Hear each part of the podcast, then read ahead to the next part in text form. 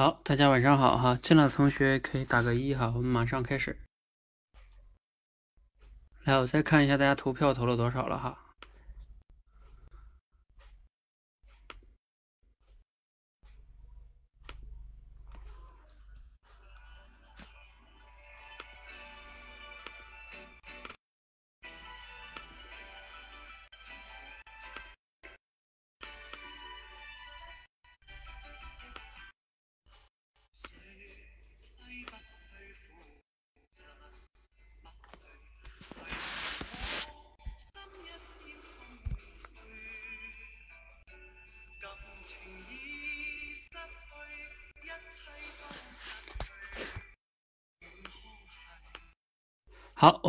这样，由于时间的关系呢，咱们就不等了哈，现在就开始。然后我们现在看一下，现在投票的有十个人哈。然后因为今天这个主题呢，我觉得其实并不难，嗯，我觉得更主要的是咱们聊一聊今天这个主题下边的例子。嗯，我们这个主题升华其实包括两个部分的训练哈，一个呢是提炼主题，一个呢是就是举例子。然后同时呢，我们如果今天前边分享完了之后啊，后边如果有一些时间的话呢，我还会再继续再聊一聊这个故事，选自于就是我最近看的那本书，叫《被讨厌的勇气》这本书里边的一个话题。它是这个作者呢是为了用这个故事讲的一个非常非常重要的话题。那如果时间允许的话，我会聊一聊这个话题啊。这个话题呢，对我们每个人的人际关系啊，其实是非常非常重要的哈，甚至是对你自己的人生中的幸福跟烦恼，就是你的那些烦恼啊，幸福也是来自于这个问题。所以，这是我今天选这个故事的原因，并不是在于它的主题有多难哈。好，那我们就来看一看今天现在的投票的结果哈，然后。嗯，我们来看一下银榜的得主哈，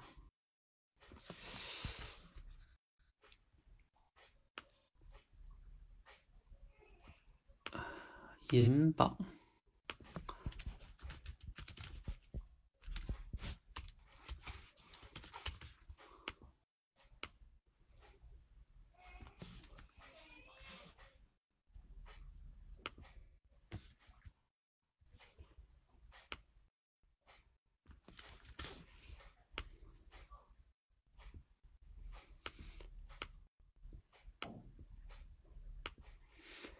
好，我们来看一下银榜得主哈。银榜得主是第十七个同学。来来来看一下第十七个同学写的是什么哈？第十七个同学是凯欣同学写的哈。啊，不是你的吧？你看错了吧？还是我看错了？你看错了，你这怎么自己往自己身上套呢？啊十七个，第十七个写的是，很多时候对于任何一件事情，任何一件事情都不可能不劳而获，需要我们不断的努力的去争取，才可能创造出奇迹。呃，凯欣同学，刚好你在哈。呃，你觉得你现在来看，你觉得也看了大家写的哈，你觉得你这个有什么问题呢？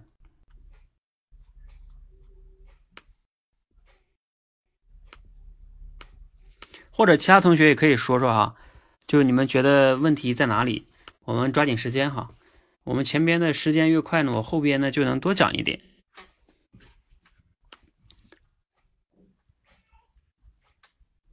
是不是偏离了主题？嗯。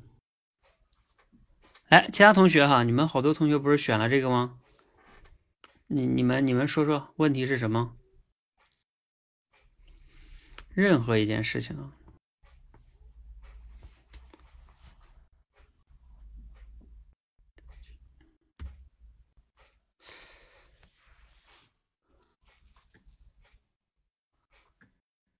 是都不可能不劳而获。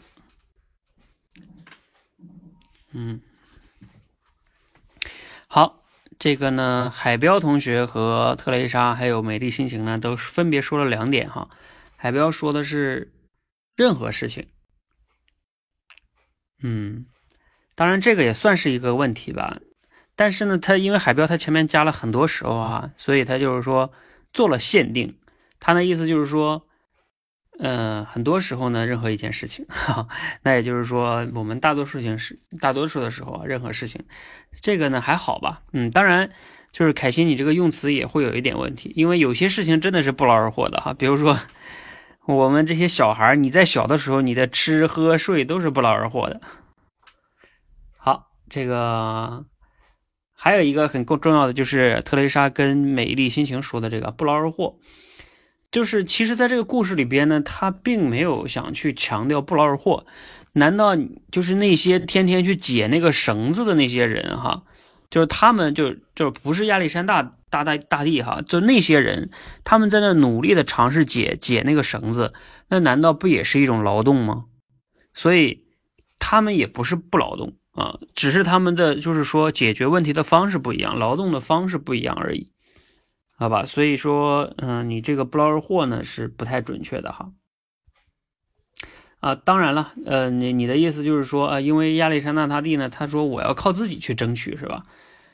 呃，那些人呢，反正这个后我会觉得会有一点问题，嗯，因为他们也算是在争取，因为不是说了吗？规定规则就是这样的，比如说谁能把这个。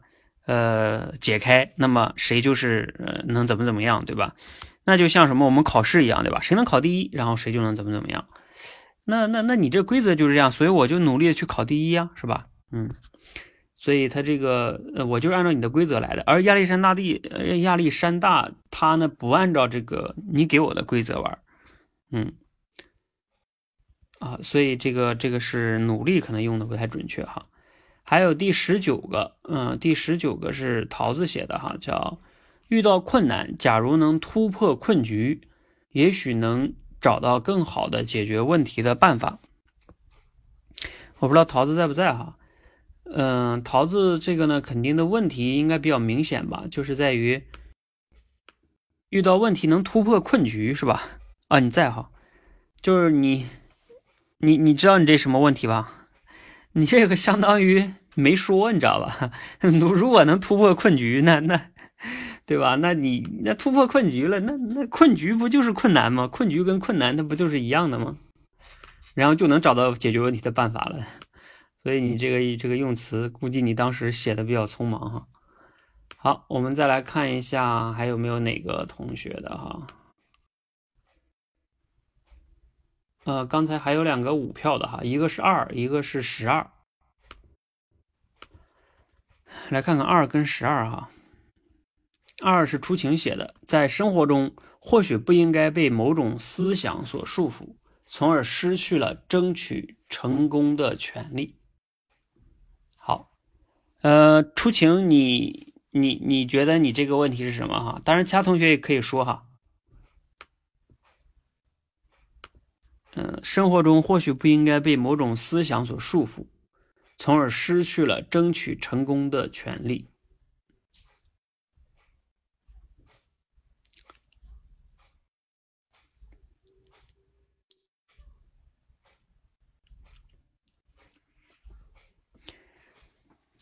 哎，还不要说是“思想”两个字用的不好，失去权利。OK，好，那个特蕾莎说不是第一主题。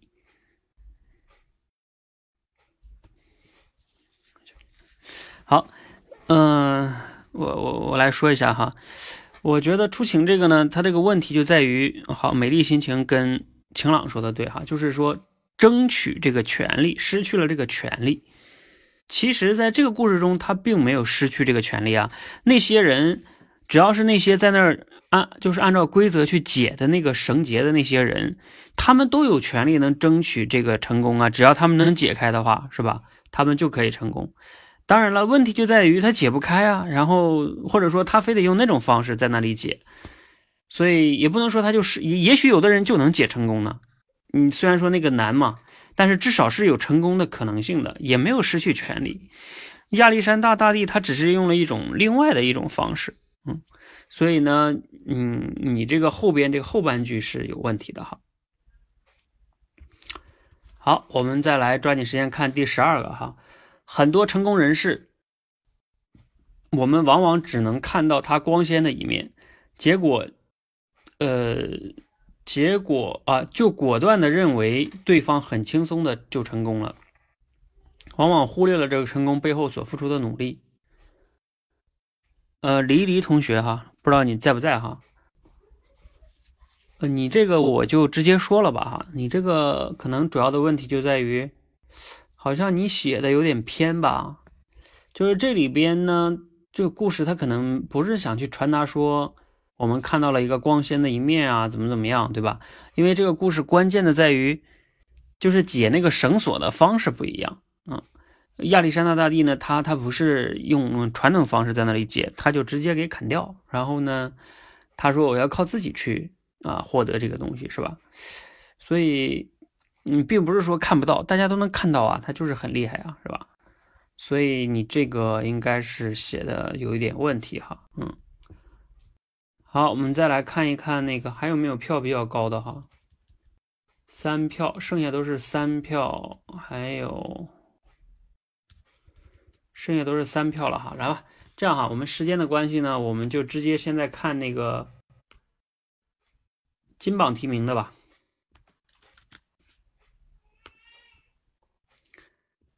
金榜题名，四四四。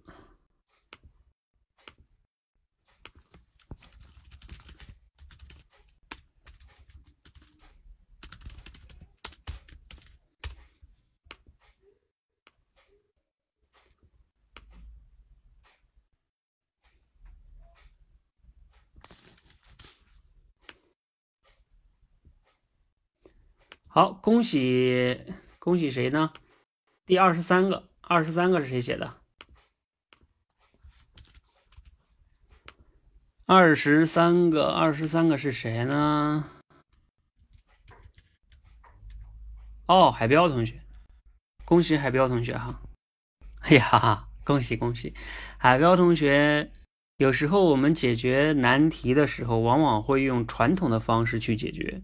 而牛人呢，就会打破常规去解决，可能这是牛人之所以成为牛人的关键之处。嗯，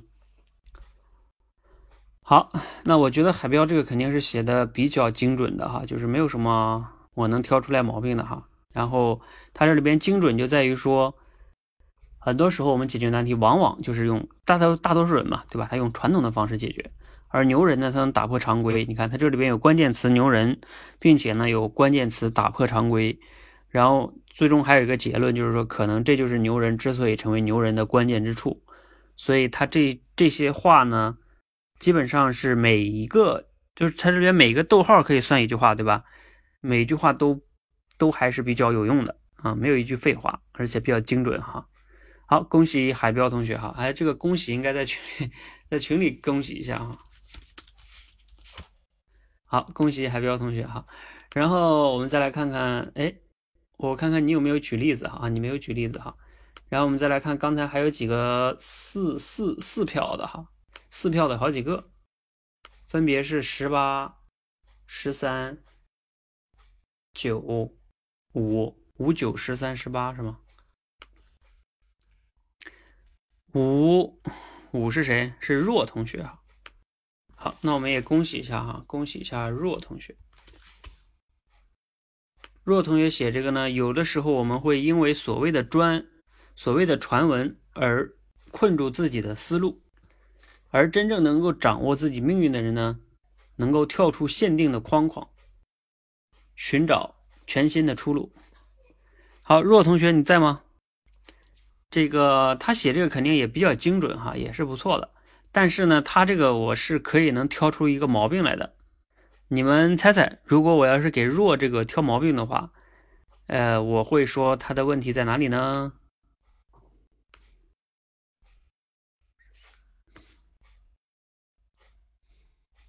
九十三，来，你们猜猜，快，这个第五个有什么问题？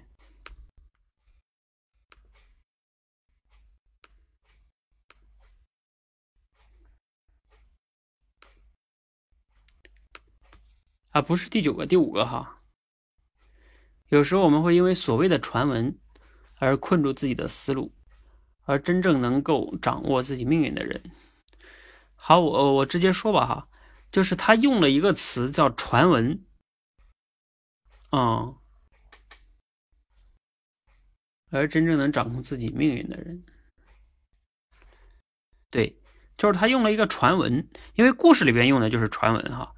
就是用的太具体了，嗯，晴朗说的对哈，就是你看这里面有些同学他用的是什么呢？叫呃固有的经验呀，对吧？或者什么什么的，就是你用这种东西，他能把这个这个词给给升华上来，要不然的话就太特别具体了，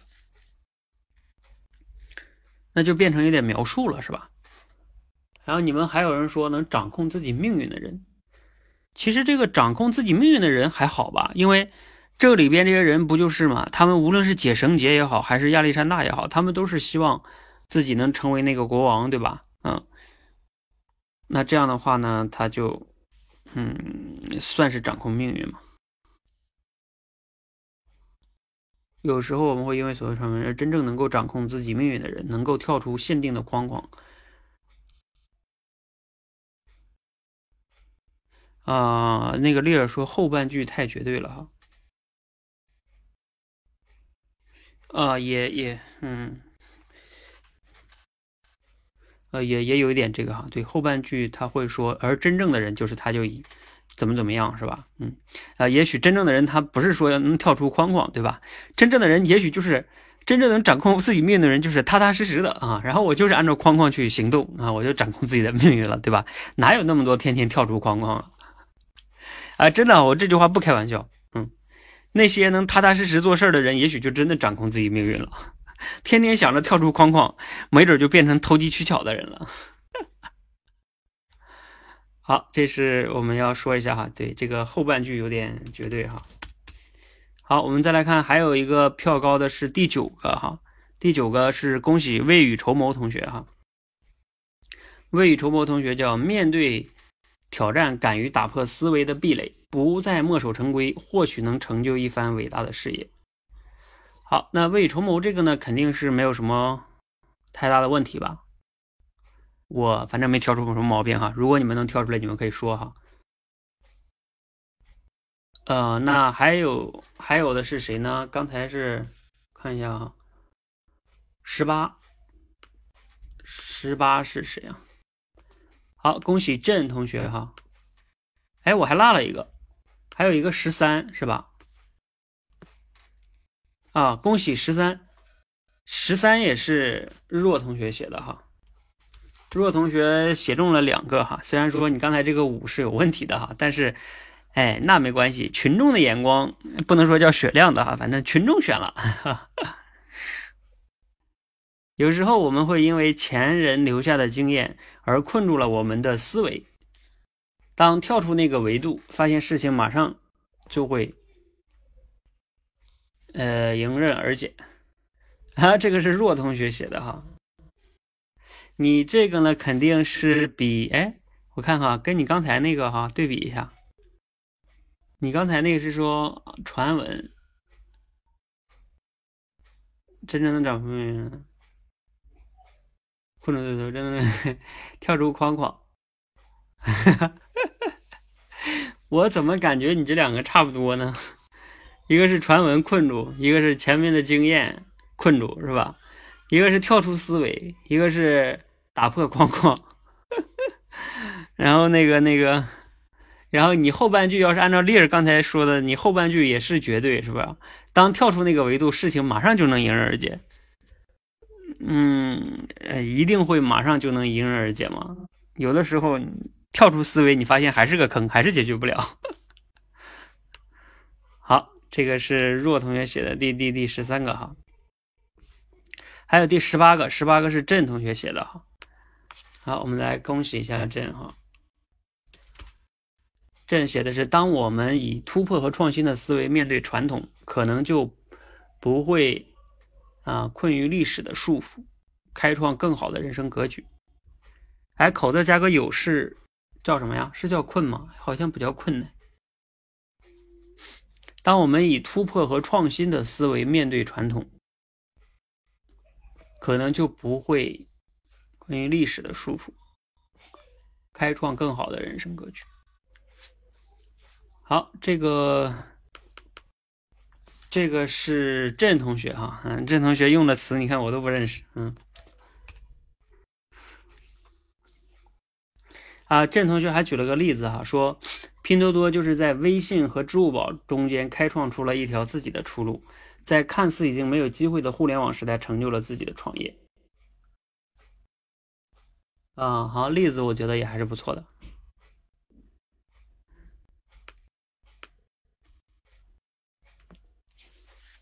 呃，没有了吧？这几个票高的我都都说了，是不是？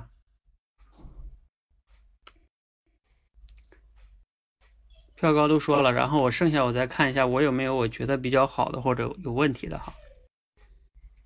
我觉得比较好的或者有问题的，还好还好还好。哎，好像我刚才都说了，好吧，那其他的因为写的都差不多，我就不说了。我们留一点时间，呃，我们在后边剖析一下。哦，对，你们还有的人举了一些例子哈，比如说这个东东同学，他举了一个非常好的例子。你看，你们看到了吗？就是司马光砸缸，你们不觉得司马光砸缸就是一个很好的例子吗？很多人都在那想，哎，怎么把这个呃人给救上来，是吧？那他就没有想过把这个缸给砸掉，不就救救出来了吗？嗯，所以这是一个很好的、很准确的例子哈。呃，其实我还想到一个例子，就是你你们以前有没有听过说那个？好，我忘了完全的那个故事怎么讲的了。就是说，一群人也是有一个智者吧，出了一个难题，说你们谁要是能把鸡蛋就是立住，就是一个不熟鸡蛋哈，对，就是把把熟鸡蛋能立在那儿，还啊，当然他那个是没没有说那些具体的哈，然后你就就怎么怎么样，然后结果有一个人就啪给他一敲，就头敲碎了，就立在那儿了。那就立在那儿了。他因为他那个前提并没有说不能立在那儿，而很多人就默认为那那那一定是不能打碎的。他就在那儿立呀立呀立不住。嗯，哎，其实那个也是一个比较好的故事哈。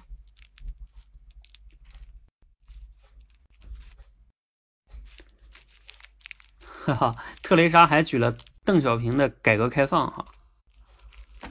嗯，我觉得其实邓小平也是很很厉害的哈。哎，还是不能这么说哈，确实非常厉害的哈。因为你想啊，我们的小平他这个改革开放在那个时候要承担多大的压力哈。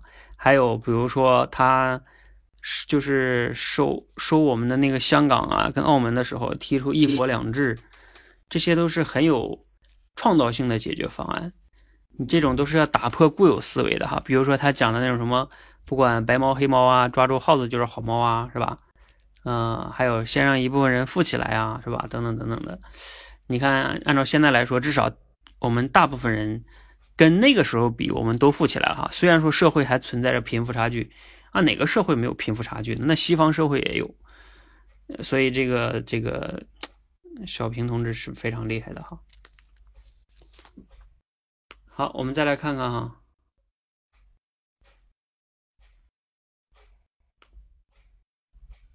哈哈，哎，这个郑同学还举了一个例子，他说，呃，一个考官问说，如果你面前有一个小狗，呃，你是压还是不压？然后他说，嗯，我可以选择停车。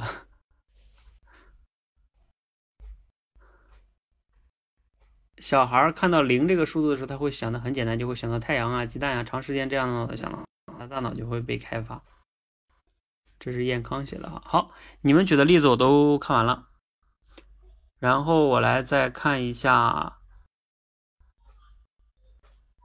哎，在这里顺便给你们透露一个我们社群中最近的一个例子哈，我前段时间调调研了一下我们的一些队长，让他们写了一下我们这个小分队的一个一个运营的情况，然后大家肯定在小分队里边会有各种各样的困惑啊和问题嘛，就是说，比如说小队又希望小队这个。啊，气氛好一点，对吧？对吧？里边互动多一点，训练大家能氛围好一些。但另外一方面呢，呃，因为一个小分队可能也就六七个人、七八个人，是吧？大家的时间不同，基础不同，有时候所在的关也不同。那有时候就很难统一起来，人本来就少，嗯，基数就不够，再加上时间需求又不同，所以很难统一。那有的时候小队的大家的需求也不一样，有的有的人加入小队是希望有归属感，有的人加入小队呢希望有个大家可以一起训练。你看，一共就七个人，需求又不同，时间什么又不同，你说这个怎么管理吧？统一起来就非常难，是吧？那如果按照常规的思维，就是想，哎，那我们得怎么运营啊，对吧？然后这个训练应该更优化呀，是吧？然后我们应该。呃，怎么样给队长培训呀，是吧？然后有更好的运营技能啊，等等等等等等的哈，更好的激励措施啊，等等等等的。你看，这都是在常规思维上去解那个问题，就像这个故事里边去解绳子那些人，他们就想把它解开啊，然后亚亚历山大就直接把它给砍开。OK，那那一次我就调研完了之后，我就分析了一下大家的这个需求，我发现大家加入小队其实。分析了下来之后，有两个需求。第一个就是说，能跟一些人一起训练，就是相互之间的这种氛围啊，训练，这是一个很重要的需求，在小队里边的这种训练哈。然后他们可能共同的练习啊，有个进步。还有一个需求就是找到归属感，他们可以相互陪伴啊，鼓励啊。如果谁遇到问题了，可以，嗯，这个呃帮忙解决一下呀，对吧？嗯，等等等等的，就是有一个那种归属感。所以这是两个需求，那当时我就就是直接想到哈，我就想到一个解决方案是，那为什么不可以用两个两种不同的小队来解决这个问题呢？为什么非得要在一个小队里边解决两个需求呢？因为你在一个小队里边解决两个需求，这就是一个死，就像那个结一样哈，它是个死结，是很难去解决的啊。你这个那你就很难统一，那至少大部分的。小队是不太容易解决的哈，所以当时我就提出这个解决方案是：我们为什么不用两个小队来解决呢？就一个小队用来专门就是训练的，一个小队呢它就是用来这个呃陪伴的哈，就是让你们长期陪伴。然后另外那个小队呢是短期陪伴哈，所以我们现在已经呃初步的提出了这个方方案了哈，然后这最近正在完善，我们把它叫啊名字现在暂时这么叫的哈，叫战友小队。战友小队就是你们现在的小分队哈，就是说它偏向于你们长期的一些战友的关系啊，一起训练嘛，啊，相互的支持，呃，归属感啊，这种这种这种这种团队。然后我们还有一个小队叫集训小队，集训就是集合的集哈，不是着急的集哈，是集合的集，就是一起，然后训一起训练，集训小队，它偏向于比如说可以用七天、十四天，然后去训练哈。你看，这个就是一种跟传统的方式不一样的解决方案。我不一定非得要把那个小队给运营好，我把它拆开。嗯，好，这是举了一个我们社群最近啊发生的一个例子哈。然后你们过段时间，我们准备年后回来就会运营那个集训小队哈。嗯，这是一个例子哈。好，那我就把这个都说完了。然后呢，接下来呢，我给你们看一下这个，因为我不是说了吗？这个例子。是来自于我最近看的这本书，叫《被讨厌的勇气》。我昨天我是昨天吧？哎，对，昨天说我所学也是来自于这本书里边哈。呃，他这个《被讨厌的勇气》，为什么这本书名叫《被讨厌的勇气》呢？你们很多人不都希望获得自由吗？他这本书封面就有一句话叫“所谓的自由就是被别人讨厌”。啊，当然，你们要是没有读的话，你肯定看到这个观点会觉得啊，难道自由就要被别人讨厌吗？那你还要不要自由？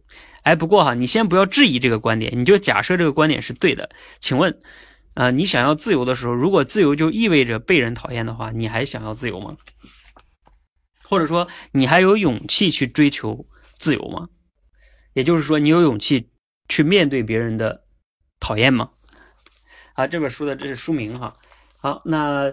我今天要在这里边给你们分享的一个重要的话题，就是这本书中的一个观点、一个思想哈。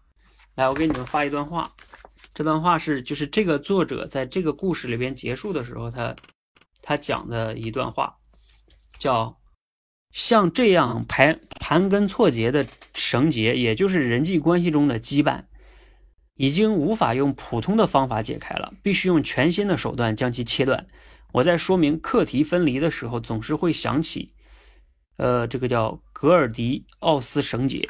好，给你们解释一下，就是这本书里边是阿德勒的一个心理学家，世界上的三大著名的心理学家之一，阿德勒这本书的思想就是来自于阿德勒。阿德勒有个观点，就是说人的一切的烦恼，注意哦，他用的是一切，就是所有的烦恼都来自于人际关系。那，就是他这里边提出一个重要的概念，就是说处理人际关系这种复杂的这种问题啊。当然，这个里边这个作者就用了一个类比嘛，就是像这个绳结一样，你靠解是解不开的。那你能不能把它给它直接的切开？那这里边它切开这把刀是什么呢？就是这个叫课题分离。这课题分离，分离两个字大家能理解哈。课题你也能理解，上学的时候好像有一些课题，但是放在一起你可能就不太理解了。这里面的课题指的就是我们人生的很多的课题，人生的课题，人生的课题在这本书里边有三个课题哈，一个是工作的这个课题，就工作这个事儿，还有交友这个事儿，还有一个是感情。就比如说你的婚姻家庭哈，啊，好，这是三大课题哈，就是你要学会把这个课题分离。什么叫课题分离呢？简单来说哈，通俗的话就是说，别没事管别人的事儿，也不要让别人管你的事儿，就是大家分开。我们很多的烦恼都来自于这个你管别人的事儿，别人管你的事儿，相互之间干涉，你就会烦恼。你们自己可以想象一下哈，好，我给你们举点例子哈。这本书中也会举这些例子，就比如说孩子的学习啊，孩子比如说他放学不写作业啊，我看很多很多父母就特别愁孩子写作业这个问题是吧？孩子不写作业，他不爱学习，请问这是谁的课题？当然，按照这本书的观点，就是这就是孩子自己的课题，他自己要去面对的事情。然后这里边还会有一个问题哈，大家注意听，就是说。那怎么样能判断一个课题到底是谁的课题呢？那你像这个写作业，如果有的时候也是家长啊，家长也得看着呀。比如说像有些老师就会说，你得盯着你家孩子写作业呀，是不是？好，那就意味着这是家长的课题。那这本书有一个标准哈，就是说判断课题是谁的的标准就是，就是某种选择哈所带来的结果，最终由谁来承担。那就是谁的课题？你比如说，孩子不爱学习，不爱学习的结果是什么？就是他自己学习不好，考不上大学。假如说哈，或者说考试成绩差，先别说考不上大学了，考不上大学是后边的事儿。至少他他现在不好好学习，明天是，他今天不写作业，他明天就会被老师批，是吧？那你就让他被批呀，是吧？他被批了，如果他觉得这个无所谓啊，或者说他反正他自己承担这个事儿，嗯，那就是他的课题。好所以这就是课题分离哈，你要学会课题分离啊。当然了哈，这本书里边也一直在讲，这个确实是非常不容易做到的，就是课题分离，因为人嘛，难免就会啊想着去干涉别人啊，然后等等等等的哈。但是呢，嗯，就是阿德勒讲的嘛，你的所有的烦恼都来自于人际关系，你这个人际关系的问题就是来自于这个边界，你总是在干涉别人的，或者是别人在干涉你的。所以你必须要学会课题分离。好，我看看这里边还有什么哈？嗯，这是写作业这个这个例子哈。嗯，包括这里边还有一个观点挺有意思的哈，他就是说，有时候我们人特别在在意别人评价自己，对不对？就是比如说啊，我们总你像你们演讲为什么恐惧啊？你们总是担心自己讲的万一不好啊，别人会怎么怎么样看你是吧？这里边有个重要的观点叫，这这里边有个重要的观点叫，别人如何评价你，那是别人的课题，不是你的课题。哎，你如果按照刚才那个标准，可能会想，那别人评价最终的结果谁来承担呢？其实你按理说你并不，你并不承担，因为别人选择。比如说嘲笑你，那其实别人嘲笑你，其实那是那个人在选择嘲笑你。其实按理说他也没有影响你，你你不用去关注他，你也他也没有影响你，那是他的选择。最终他那个选择带来的结果是由他来承担的，你并不承担那个事情。当然，你可能会觉得那我很不爽啊，是吧？啊，其实阿德勒的这个重要思想就是，我们不要去获得别人的认可，你不要去获得别人的认可。你要是一旦陷入到获得别人的认可那套逻辑里边，这是一个无底的深渊。就我再跟你们说个颠覆的观点哈，在他这里边，甚至呃，就是他的教育观点里边不建议去批评学生，也不建议去表扬学生。啊，再说一遍哈，就是不建议去表扬学生，这个是非常颠覆的哈。就是说，那那你为什么不让去表扬？因为表扬，他就会让人去想要更多的表扬，就是要养成别人这种依赖性。阿德勒重要的思想就是让人学会独立，这个太牛了哈！就是说，一个人你怎么样能让他独立，他自主去选择，这个是特别特别重要的。好吧，今天由于时间的关系呢，我也不能展开来说那么多，我也说不了那么多哈。然后呢，大家如果感兴趣的话呢，我真的建议大家可以去读一读这本书，它因为它是用对话的形式写的哈，啊，非常的通俗易懂，包括对于你们教育孩子呀，还有自己人生中的很多烦恼，包括怎么样能是获得幸福，啊，它都有一个定义的哈。我认为它的定义也是非常非常好的，那你们可以去读一读，而且比较通俗。我以后应该也会给你们解读，或者是怎么怎么样的哈，反正我是觉得特别的好。好，由于时间的关系呢，我就不不再继续讲了哈。呃，希望呢对你有所启发哈。如果你要是还有一些疑问或者困惑哈，没有太听懂，可以在群里边再讨论一下。嗯，或者是你可以去看一下那本书。好，谢谢大家哈，嗯。